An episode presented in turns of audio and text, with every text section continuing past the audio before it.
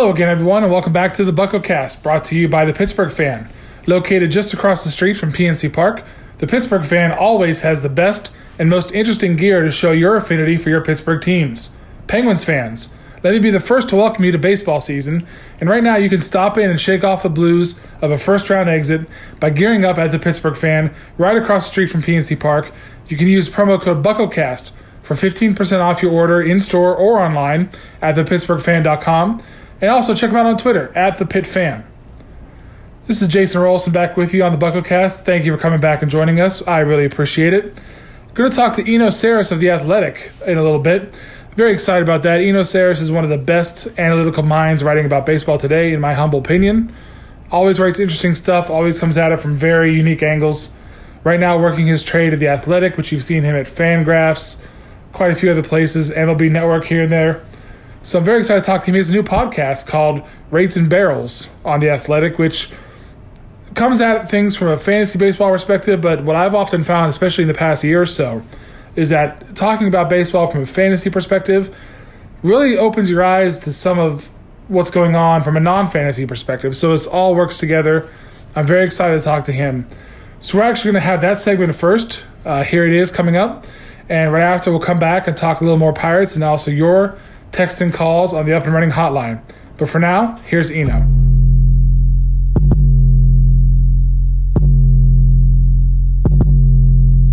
All right, guys, it's Jason back on the BuckoCast with you, and I'm very happy to bring in a guest I've been looking forward to talking to for quite some time. Uh, chances are, if you've read baseball analysis online over the past few years, you've seen his work. His name is Eno Sarris. He writes currently for The Athletic and also just started a podcast under The Athletic's banner, getting back into podcasting with Rates and Barrels with his partner, Derek Van Riper. So, Eno, thanks for joining us. Thanks for having me. So, uh, Rates and Barrels, uh, let's talk about that for a second, because you're getting back into podcasting with a fantasy podcast. And uh, uh, how's it going so far, and did you really uh, miss doing that? I did miss doing it. It gives me ideas for other kinds of writing I can do. It brings up Uh, old topics. It sort of wraps together old things I've written about and new things I'm writing about. It allows me to kind of be off the cuff a little bit. It allows me sometimes to tell stories I can't really tell in print. So it is something that I uh, enjoy doing. And you know, the as if you didn't get enough value for your subscription with The Athletic, who's, in my opinion, collected probably the best group of baseball writers around, you'll also win your league. So no matter what format you're in, I would suggest you you, you listen to these guys. And, um, you know, one quick thing about that is that I've noticed in the past few years, especially, some of the best analysis has come from, you know, fantasy guys. I think of yourself. I think of uh, Alex Fast, the pitching, pitching uh, Pitcher List, excuse me, just came out with a very nice, interesting statistic called C S W the other day. So why do you think that is? Why do you think that the fantasy community has kind of really put forth some fantastic ideas over the past few years? I think it's a couple things. I mean, for one, they've got skin in the game. they they often want to win their leagues for money. In fact, FanGraphs was started because David Appelman, the founder of FanGraphs, wanted to win his fantasy league. Yeah, I think that's a little-known fact. But uh, you know, the, what uh, they they've got skin in the game. They want to, they want to win their games. They're motivated to learn the most about the team, and then they're often nerds.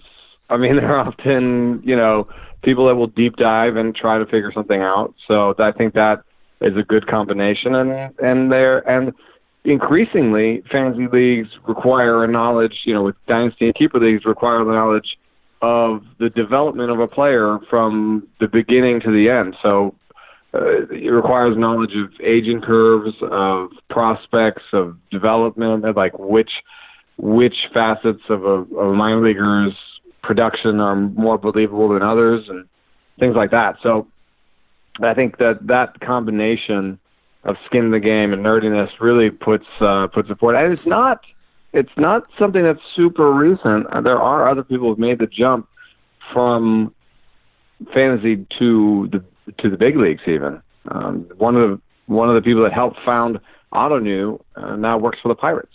Mm-hmm.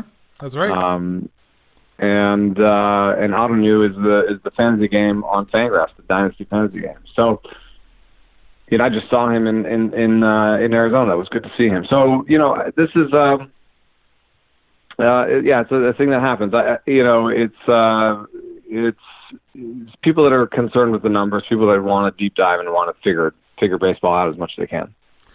Yeah, I mean, you're going to look at the numbers anyway. Might as well, you know, make some profit off of it. I I, I totally get what you're saying. So, you know, from a from a fantasy, from a fantasy perspective, I think every fantasy owner has got at least a at least you know has looked at getting a couple Pirate starters on their. on their squad. But if you had to buy into just one of the Pirate starters right now, which one are you buying into from a fantasy perspective? It's interesting. I mean, the, the, I like them all, and they're all off to great starts. I think that I often consider fantasy value in comparison to price. So, you know, I, I don't, you know, in terms of who I think is the best starter, I think it's Jameson Taillon. Mm-hmm. But once you throw price in there and, and how much someone's, how much you're going to have to give up to get them and so on, I kind of like Jordan Lyles. You know, he's available in a lot of leagues, and even if he's not available, I don't think his owner is totally in love with him because he just probably got him off a waiver wire. And the things that I like about Lyles are the new curveball that he discovered last year in Milwaukee is still there. He's still got the changeup. And with his three-pitch mix, I really do think he's going to outpace his produ- his projections. Uh, the projections don't really know that he's had a change in in pitcher type and pitch mix, and those are those are two ways that a pitcher can become a different person, uh, or a different person in the numbers, really. Yeah, you know, with Lyles in particular, I was kind of on the fence with him, but then uh, that start against the Cubs, of course, uh, ten strikeouts in six innings from a fantasy perspective is going to make you stand up and take notice. But what I liked about it was, you know, he trusted his secondary pitches. He had a, an at-bat to, I think, Rizzo early in the game. Didn't throw one fastball. Went like, uh, I think, change, curve, curve, curve, change. And when you have a plus pitch like that and you're trusting your other pitches, I think that's a pretty good foundation, no? Yeah, for sure. And this is, you know, going to come back up again a couple of times, I think, when we when we talk about these pitchers. But for one thing that, you know, that he does that some of the other starters don't do as much is, um, you know, trust it. It's go to his secondaries. I mean, he, he let me make sure that's not Musgrove actually uh, throws uh, his fastball less. But other than that, um, the other guys, uh, for the most part, throw the fastball a little bit more. So, um, you know, I think that's uh, that's going to be good for him. In today's league, uh, I think it's more more important than ever to be able to command your secondary pitches. Yeah, speaking of secondary pitches, Chris Archer is now in his first full season with the Pirates. Uh, everybody kind of knows the story. Had been more or less a two-pitch pitcher with spotting a few other stuff, as a few other pitches as well. But this year he's kind of, and this actually started late last year, but he's bringing back the sinker a little bit. What was your reaction when you when you saw or heard that? And did you cringe at a at here we go again, the Pirates making someone throw a sinker, or did you think that it might unlock something for him?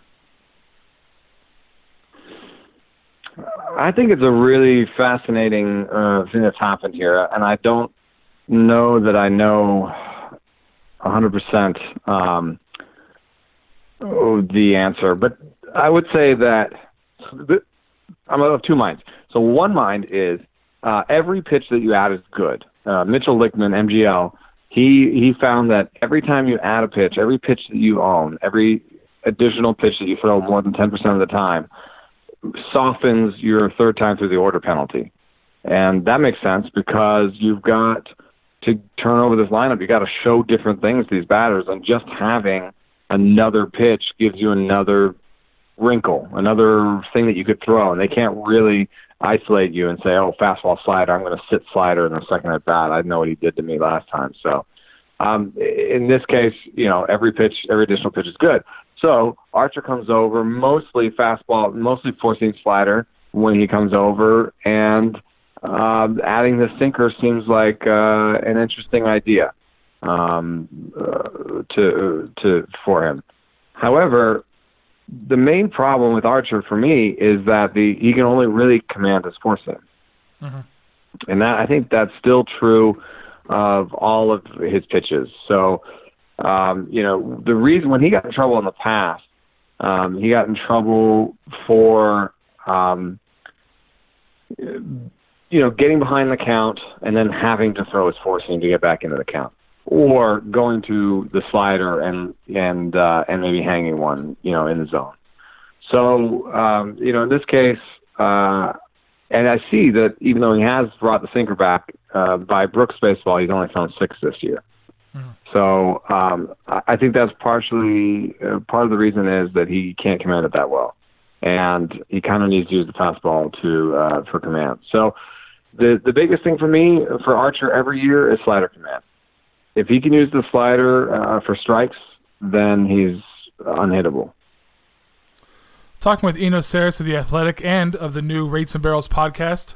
So we, you mentioned Musgrove a little bit ago, and I watched his start last night. He uh, battled through one bad inning, but overall had a pretty good start. Uh, one thing I noticed that he's not afraid to throw a same-sided changeup. And I've noticed around the league, I looked at some data today, and it's on a slight uptick in terms of, even if I just uh, just a subset of pitchers, say right-handers on right-handed batters, I see some more same-sided changeups, and I'm wondering, is there a trend starting where, you know, the old tradition of, oh, you don't do that, you don't throw a, cha- a same-sided changeup, is that starting to die away, in your opinion? Yeah, I think so. I, I think this is not only a this year trend, this is a year-over-year-over-year trend, because I wrote maybe two or three years ago on FanGraphs mm-hmm. that this was happening. And uh, it's known colloquially within baseball as girl-on-girl. uh, I don't I don't throw that one out there too often because it, it's a little bit weird. But Uh, the idea is just that it's not something that you you normally throw, but that it's getting it's getting popular enough to have a nickname.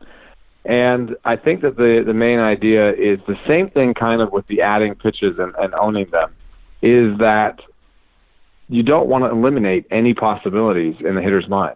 Mm-hmm. You want you want to you want them to be worried about every single pitch. If you go up there and you're right and you have a changeup and the righty says, ah, you know what, I'm going to eliminate that changeup, I'm going to eliminate that cutter, and so now I'm really just looking fastball slider, and if he throws the curve, I'm just going to not swing. You know, that's that that could be an approach against Musgrove if he never threw the change in the cutter same-handed. So by throwing that change in the cutter in there, they might see fastball in the cutter and swing through it, or they might see fastball on the change and swing through it because they're really they're really thinking fastball slider. Mm-hmm. Yeah, I mean, it, the one thing the one thing I would say is that there are some teams that that that just basically almost ban uh, pitchers from throwing sliders to opposite-handed hitters, and uh, you know that's because platoon splits say you should never do that. At the same time, if you're in the side of a pitcher's head, they're like, no, I can back foot a breaking ball. As long as I don't get that really in the zone and I do it below the zone and I throw that, if I throw as a right-hander, throw my breaking ball, you know, to the very back foot of the left hand, left of the left of the lefty batter, that allows me to uh, throw my slider. And it gives me a chance to, uh, once again, not eliminate a pitch. And, and you know what? A changeup same-handed is risky, which is why I didn't do it in the past. It's the same reason that if I, as a righty, throw a slider to a lefty and I don't get it back foot, then it's in the like lower, the low and in quadrant of the strike zone, which lefties in the past have really battered. Mm-hmm. They just sort of drop that bat head on it and take a yard. That's the risk there. So it's a risky pitch in some ways, but having it in there is meaningful. When you throw a right-on-right change, you're kind of throwing it towards the middle of the zone or towards that low and in part of the zone to righties and hoping that it uh, darts their back foot in a similar way. And if it doesn't quite have the break that you anticipated or you miss your aim a little bit and it just uh, stays within the zone, it can become a hittable, hittable pitch. I agree with everything you just said. It sounds perfect to me, but also, you know, maybe it's as simple as if you have a good changeup, why aren't you using it, right? I mean, sometimes it's simple. Yeah, uh, yeah and uh, I wrote a whole pitch, a, a love story to this, this pitcher for uh, San Diego, Chris Paddock. He throws a, a right-handed changeup, and he throws it front door to lefties. So he throws his changeup at the lefties, basically at their hands, and then it comes over high in the zone. It's something I've never seen anyone do before. Uh, maybe Zach Greinke does it sometimes. And uh, and that has totally put batters on their heels because if you, if they swing at it, it's usually bad contact. And if they take it, it's a strike. That's pretty ballsy. I'll, I'll agree. So we're sitting here talking about secondary pitches, using a changeup if you have one. Uh, and everybody knows the the kind of narrative over the past few years that fastballs are slowly uh, being reduced. But, you know, Felipe Vasquez, the great reliever for the Pirates, actually had a very good quote the other day, and I'm, I'm going to paraphrase a little bit. He said, I'm going to throw Votto my fastball. It's my best pitch, so I'm going to throw it. Uh, fastball, fastball, fastball. That's what I told Cervelli I'm going to throw. So we've been hearing for, like I said, for a few years now that less fastballs is an inevitable trend, assumingly.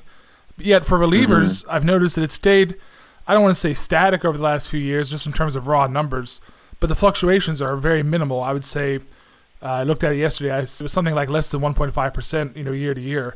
So why is this with relievers? Is it just something as simple as saying, you know, yes, fastballs are, are not thrown as much by starters now, so when you get late in the game, you want to give the hitter something else to look mm. at? Or what, what's your take there?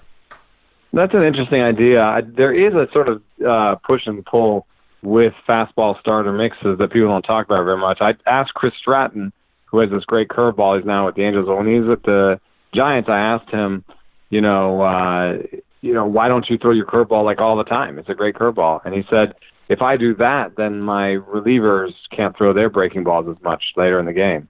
Hmm. So, uh, and I was like, I doubt that their curveballs look exactly like yours. You know, I'm not sure it works that way, but it is a, an interesting concept that you brought up. I, I think that it probably has something to do more along the lines of uh, velocity. So the average velocity for a reliever is now over, is like approaching ninety-four. It's like ninety-three point eight or something. And um, there's this interesting thing that happens with fastballs. If you're over ninety-four miles an hour, uh, hits per fastball and home runs per fastball take a real dive after ninety-four.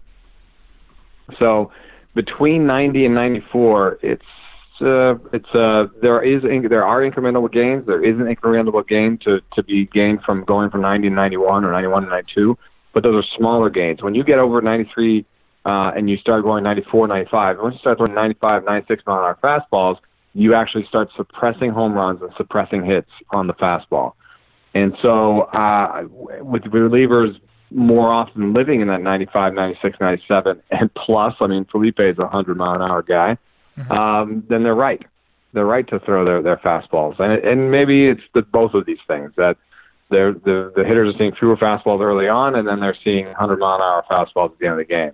And that's part of why there's so many strikeouts in the game. Talking again with Eno Sarris from The Athletic, and just a couple more things for you before we let you go. Um, a lot of Pirates fans right now are are finding themselves in the in the grip of existential angst because Tyler Glasnow is having a lot of success with Tampa Bay. Uh, just any off-the-cuff thoughts about what might have happened there? Is it something as simple as change of scenery, change of voice, um, or is there something else that the Pirates aren't doing? You know, I, I've I've poked and and pushed Glasnow's numbers and tried to, you know, say, oh, you know, he's throwing X more, less, or, you know, they oh they just told him not to worry about his changeup, mm-hmm. and you know, there's not really a smoking gun there. I, I don't see one. Um, you know, sure, maybe he, threw, he throws the changeup a little bit less of the Rays. But not really. It's not like he threw the changeup a ton uh, with the Pirates, especially before the trade. Yes, uh, he was traded. He was traded mid-year last year, right? twenty eighteen. Yep, mm-hmm. That's right. Yeah, he was. Yeah, he was not throwing the changeup at all uh, before the trade. So, uh, you know, is it? You know, I don't see they didn't they didn't add a sinker or anything like that. He's throwing the, the curve a little bit more. What I do think uh, Tampa does that. The Pirates, I don't. I wouldn't say that they don't do, or you know that they that they're against. The the Rays take them out earlier. You know, the Rays are often happy with four and a third from Tyler. Yeah, or or just five. You know, like they don't. And I think that might be important because you're talking about a guy who's huge. He's tall. He's got all these levers. He's trying to you know repeat his command. He has command problems. What if you just say, hey, you know, throw the heck out of the ball? He's he's talking about they want me to, like, I'm trying to be athletic. Uh, and he has made some small tweaks to the delivery. But those aren't tweaks that, that Ray Searage couldn't have come up with. You know, I don't think that that's impossible for Ray to have figured out. I think it's more that they're like, hey, just throw the heck out of the ball, throw it mostly towards the zone, and just let all of the all of the movement you've got and all the velocity uh, take advantage of it. Don't think too hard. Just throw what the what the catcher you know puts down. Just throw for four and a third, and maybe we'll get you to five. And we've got this excellent bullpen and this whole strategy built around, you know, just barely getting enough out of our starters. So, you know, if that's what you're going to do, do that, you know. So, you know, I, I, that's what I think is, is is probably what's going on. Okay. Um, I, I don't think it's it's much. I, you know, I I do sometimes think that the Pirates have – I worry that the Pirates have prescriptive approaches where they think they know exactly what's going on and they kind of tell everybody to do a certain thing. And I think that maybe more uh, successful or more modern development practices in today's game have to do with either being reactive or not being so prescriptive and maybe having multiple prescriptions and saying, okay, well, that didn't work. We have this other pathway that might work for you. And uh, what I saw in the past, the Pirates, and I think it's changing a little bit, was you're going to throw the four seam forever, hmm. you know, mm-hmm. and you're going to throw that four seam until you we think you have command, and we're not going to even let you throw the two seam until maybe you get to the majors or you you convince us that um, that you that you can actually throw the four seam for strikes. So I think that that has maybe led to a little bit of uh, maybe lesser development of secondary pitches. Um, and sometimes you'll see, like with Taillon, he really took a huge step forward when he started throwing the the sinker. And then he took another huge step forward when he threw a slider. Why wasn't he throwing a slider before? Like what? Like what? You have a curveball, your changeup stinks, and you're only now trying a slider?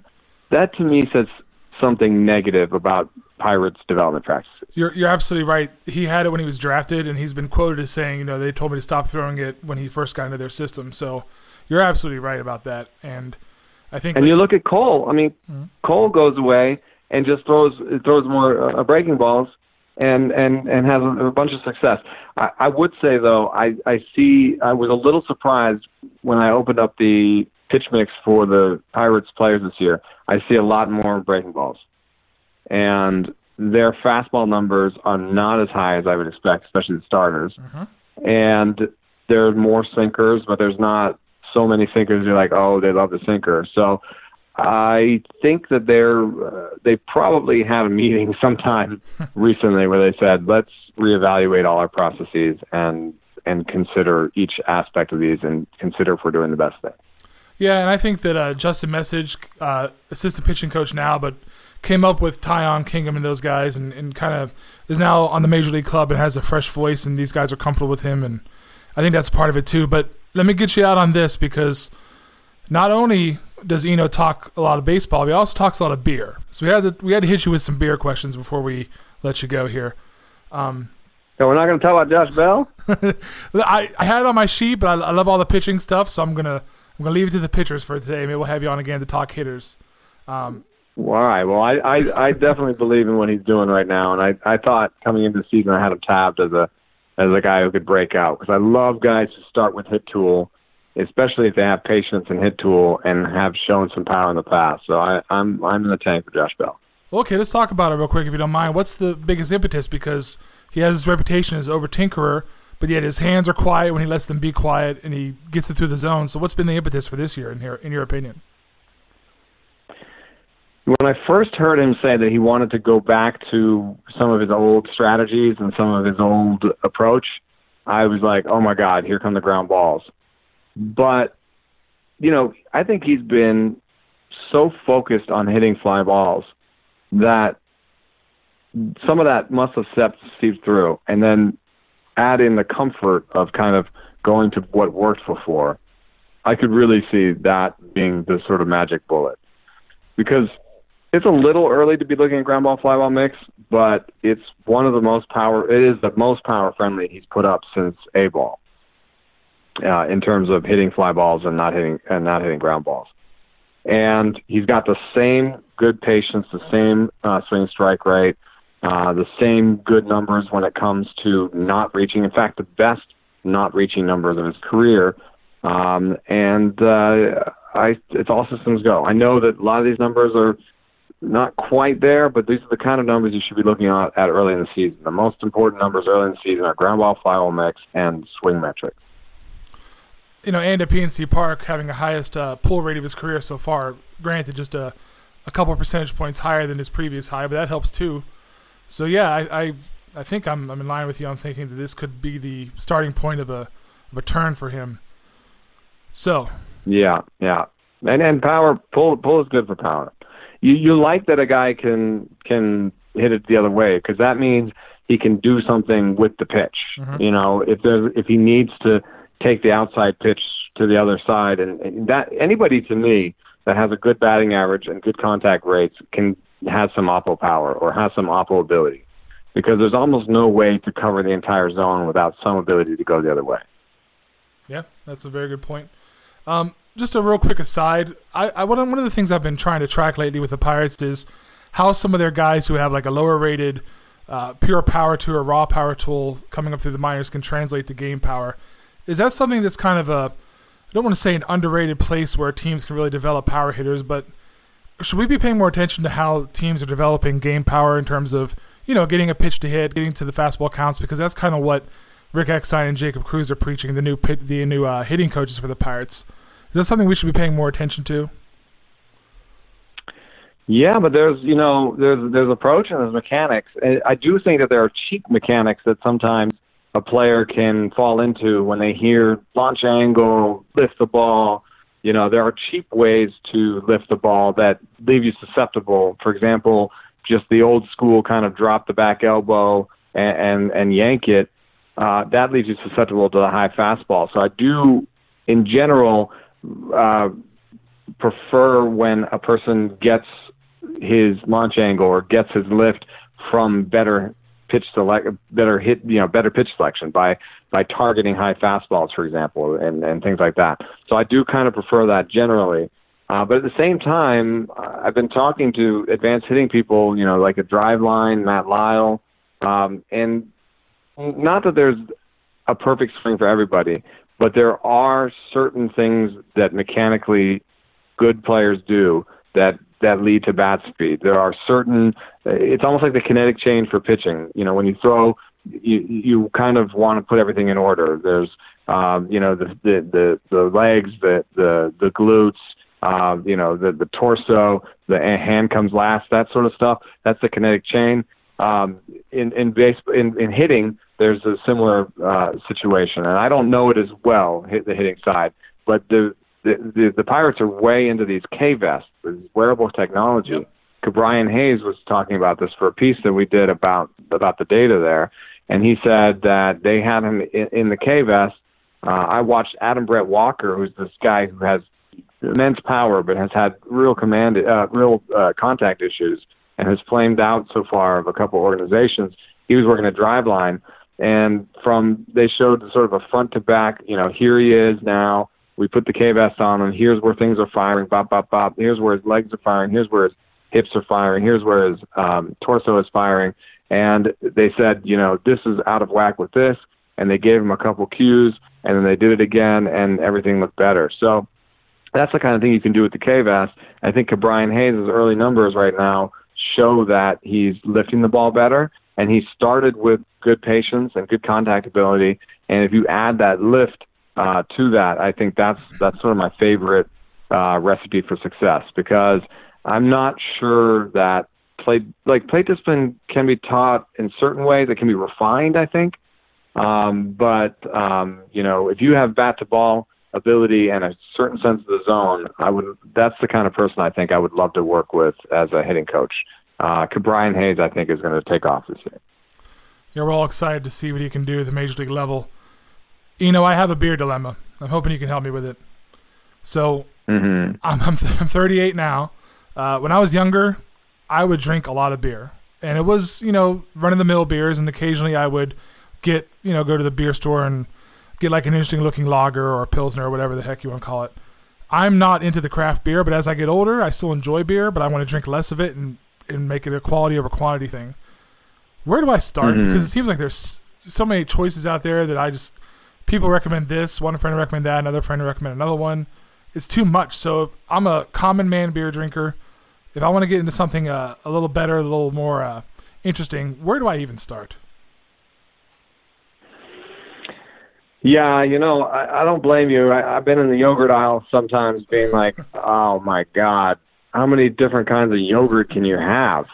Uh, and that's been the, one of the things that happened in the beer revolution has just been that, you know, I'm looking right now at the Pittsburgh map of, of craft beer, you know, breweries, and there's a million of them. Mm-hmm. Um, and I don't even, I don't even know them that well because I haven't been.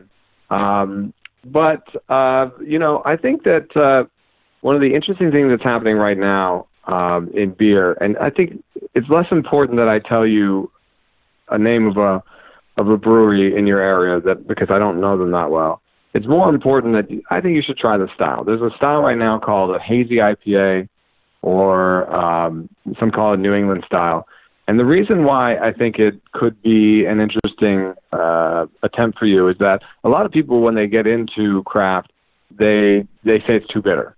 Mm-hmm. And uh, I think that's a, that's a you know, in Craft one oh one, uh, some of those early beers were really bitter. And uh, my favorite beers are more sort of aromatic. Um, you know, you might be able to get this beer uh, in, in your fridge, especially I'm thinking more about my gut these days. So I'm trying to get like sort of around five, six percent. Um, there's a beer called Firestone Walker Easy Jack. And that beer is just a clear, nice, easy drinking beer that has a bit of fruit, like a bit of hops fruitiness to it. It's not very bitter. Um, and I love that beer.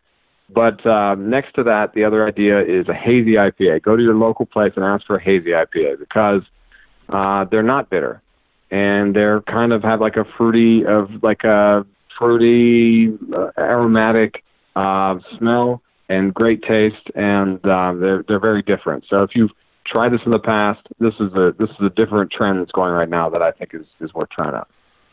Okay, great, and I think we drew some parallels today. Craft beers were like the Pittsburgh Pirates. The Pirates, you know, over concentrate on fastballs and early I P As and early craft. Was bitter. So there you go. yeah. Hey. Yeah, they were too bitter. Remember yeah. Bitter Beer Face? Oh, I do. I, I, I say it to some of my friends now, like, what are you talking about? I'm like, you're too young. Yeah. yeah. yeah, there's definitely some Bitter Beer Face uh, action on some older older school stuff. But the new school stuff, especially the hazy I P As, they're not so they're not so bitter. All right, you've given me a starting point, and for that I thank you. And thanks for your time as well, you know, I appreciate it. Yeah, no problem. Thanks for having me. Okay, thanks once again to Eno Sarris of The Athletic. You can follow him on Twitter at Eno Sarris. And if you subscribe to The Athletic, be sure to catch his podcast with Derek Van Riper, Rates and Barrels. It's pretty good, I have to admit. So because we went a little pitching heavy with Eno there, let's talk about some Pirates haters for a while. Let's start with someone that everyone loves to hate, Eric Gonzalez. I know that hating on him is the cool thing to do, but you have to give it to him because you look up today and he's batting two ninety-two over his last ten games. Uh, a couple doubles in there, four walks. And if you actually look at the defensive side of things, he seems to have calmed down a little bit. And right now he ranks eighth overall of twenty-nine shortstops that are qualified right now in terms of defensive runs saved. I guess that's pretty good. I think that's about what you would expect. I said it a couple podcasts ago that unless you're yeah, Andrelton Simmons or uh, some other of these shortstops who are very clear-cut first-tier shortstops, you're not going to have a lot of comparative value against what's out there. Um, I know the Pirates fans see the errors early in the season, see kind of the weak at-bats, and don't quite realize that, but it is true. Um, he's brought up his weighted on-base average to two eighty as of this writing, and if you look at the kind of pitches he's getting that correspond with that increase in W O B A, even though it's still modest, he's seeing more fastballs over the last uh, six, seven games or so, and he's been doing what he can with them. So if you think about it, how can he get more fastballs? Well, that's simple. I think he could be better early in the count. I'm talking about at first pitch, at one oh or at zero one, you know, if he gets behind or ahead after the first couple pitches. In those counts, again, first pitch, one oh, oh one, he has a combined strike, and what I mean by that is I'm combining whiffs and called strikes here, a percentage of thirty-one point nine percent. So in those three counts, He gets a strike thirty-one point nine percent of the time. So what that tells me, maybe he's being a little too aggressive at first pitch, or perhaps he's trying to avoid getting behind further at oh and one, or he's being a little too aggressive at one oh.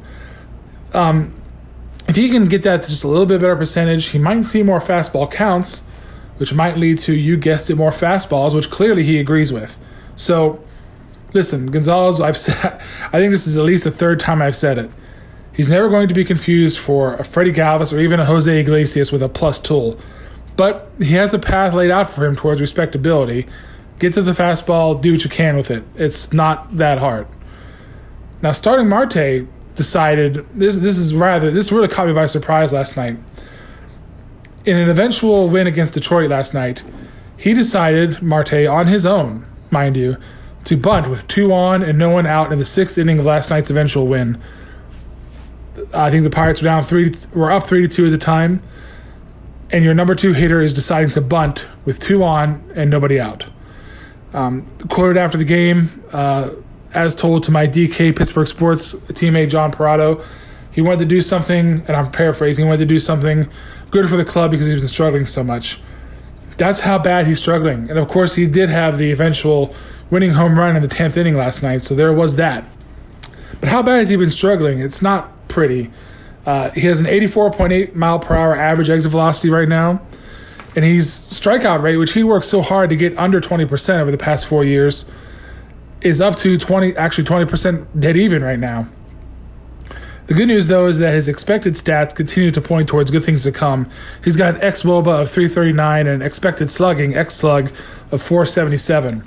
So even though the totality of the average exit velocity isn't that great, there's some there's some batted balls in there that give you hope that maybe he's going to turn around quicker rather than later and be the run producer that a number two hitter should be. But one big hole that he might want to plug is off-speed pitches. Right now, uh, Marte is seeing about the same amount percentage-wise of off-speed pitches this year compared to last. This year, seeing off-speed ten point five percent, last year eleven point one percent. But his whiff percentage on these is way up. fifty-three point three percent whiff on off-speed this year as opposed to thirty-three point eight percent whiff on off-speed last year. Uh, above, no, I'm sure of this above anything else. This will even out with sample size, but it's definitely something to watch. So he's, with that home run last night, you can make an argument that maybe he's going to start breaking out. I put out a poll on Twitter today. Follow me there, at JRollis and P G H. I'd love to talk Pirates and baseball with you there. Asking which Pirates hitters the public thinks will fully break out first. Marte was an option, but so was him Francisco Cervelli. And the Pirates, too, of course, need him to provide some offense, but he is in many ways the mirror image of Marte. It's even worse. Cervelli also is hitting the ball weakly, eighty-four point six miles per hour average exit velocity on the season, but his expected stats are much, much worse. He has an ex-wOBA of two twenty-four, and that doesn't look pretty, especially up against an ex-slug of two fifty. His walk his walk rate is way down, seven point one percent compared to twelve point six percent last season. So if you think about those classic Cervelli seasons, even when he wasn't producing with power or wasn't driving runs in, he was still getting on base, and that's failing him now at this moment. So when you struggle, you struggle, apparently, with Pirates hitters. Uh, the most concerning thing that I see for Cervelli is that he is struggling against fastballs. Opposing pitchers have a put-away rate against Cervelli on the fastball of twenty-one point two percent, meaning twenty-one point two percent of put-aways against Cervelli come on the fastball. That's up from ten point seven percent last year. So if you're in such a bad way with a bat that pitchers can just sit back and attack you at will, shove fastballs down your throat, you're going to have a bad time. So I'm not exactly sure what the answer is for him right now.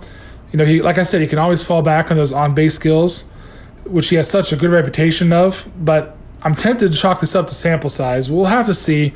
You know, I do wonder if the club can better manage his workload once Diaz is back with a big club. Uh, Cervelli's already appeared in fifteen games and uh, one eleven point one innings behind the plate already.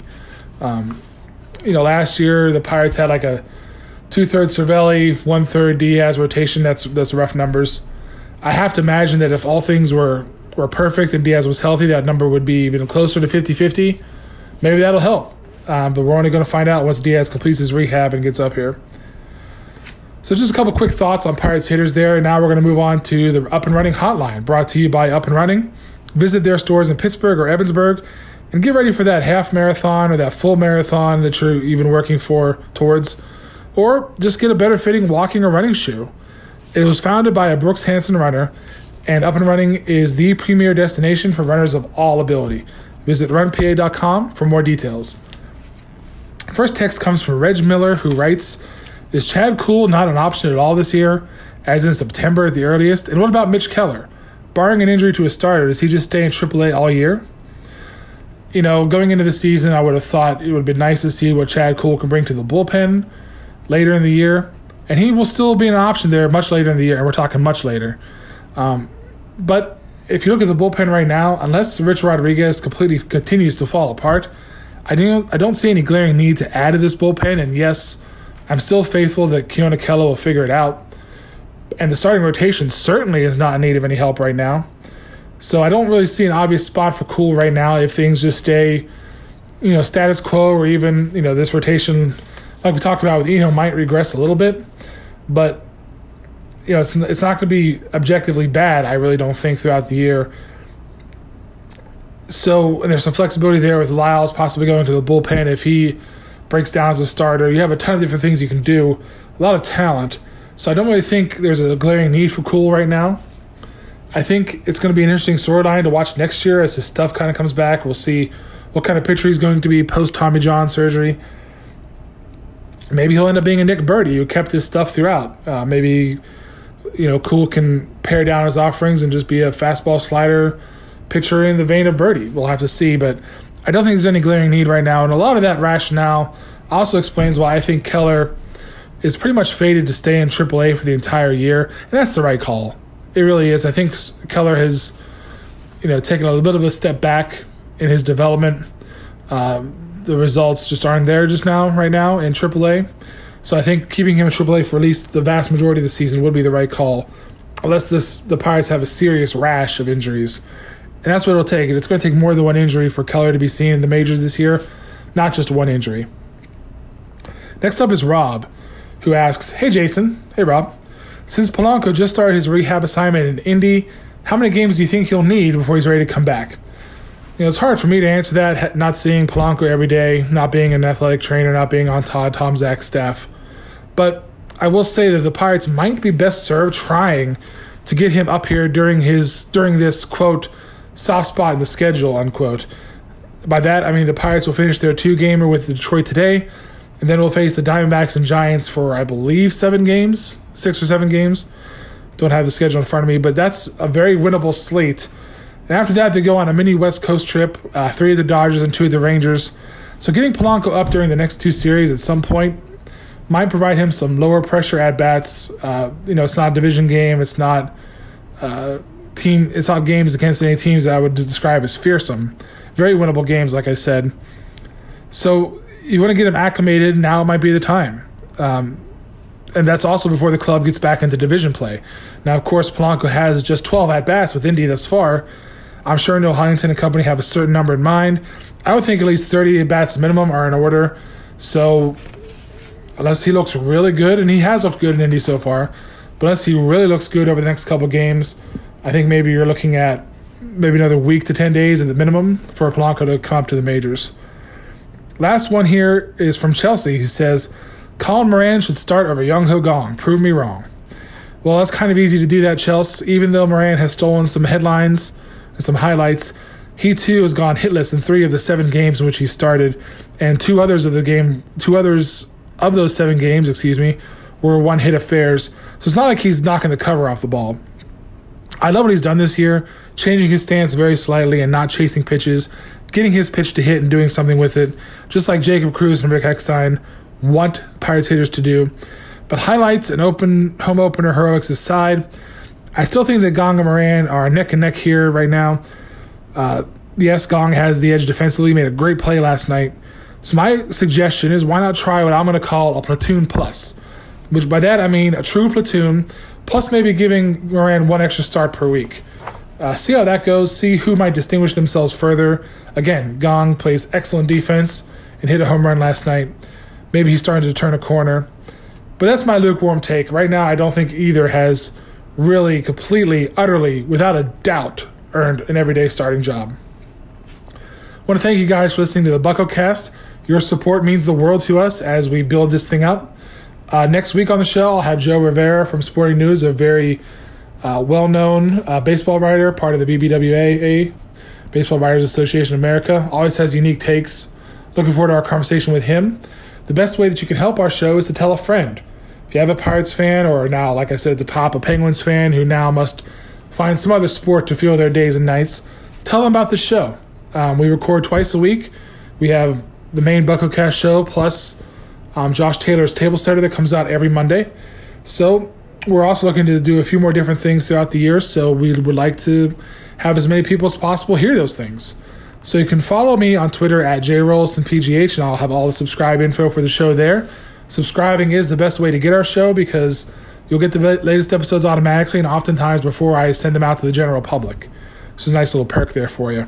If you really like the show and would like to support us with a small monthly amount, um, please check the link in your show notes on your podcast app of choice, right below the uh, the show icon there. And you'll have a link there where you can support us for as little as one dollar a month. It's really simple. Thanks. Have a great week. We'll talk to you then.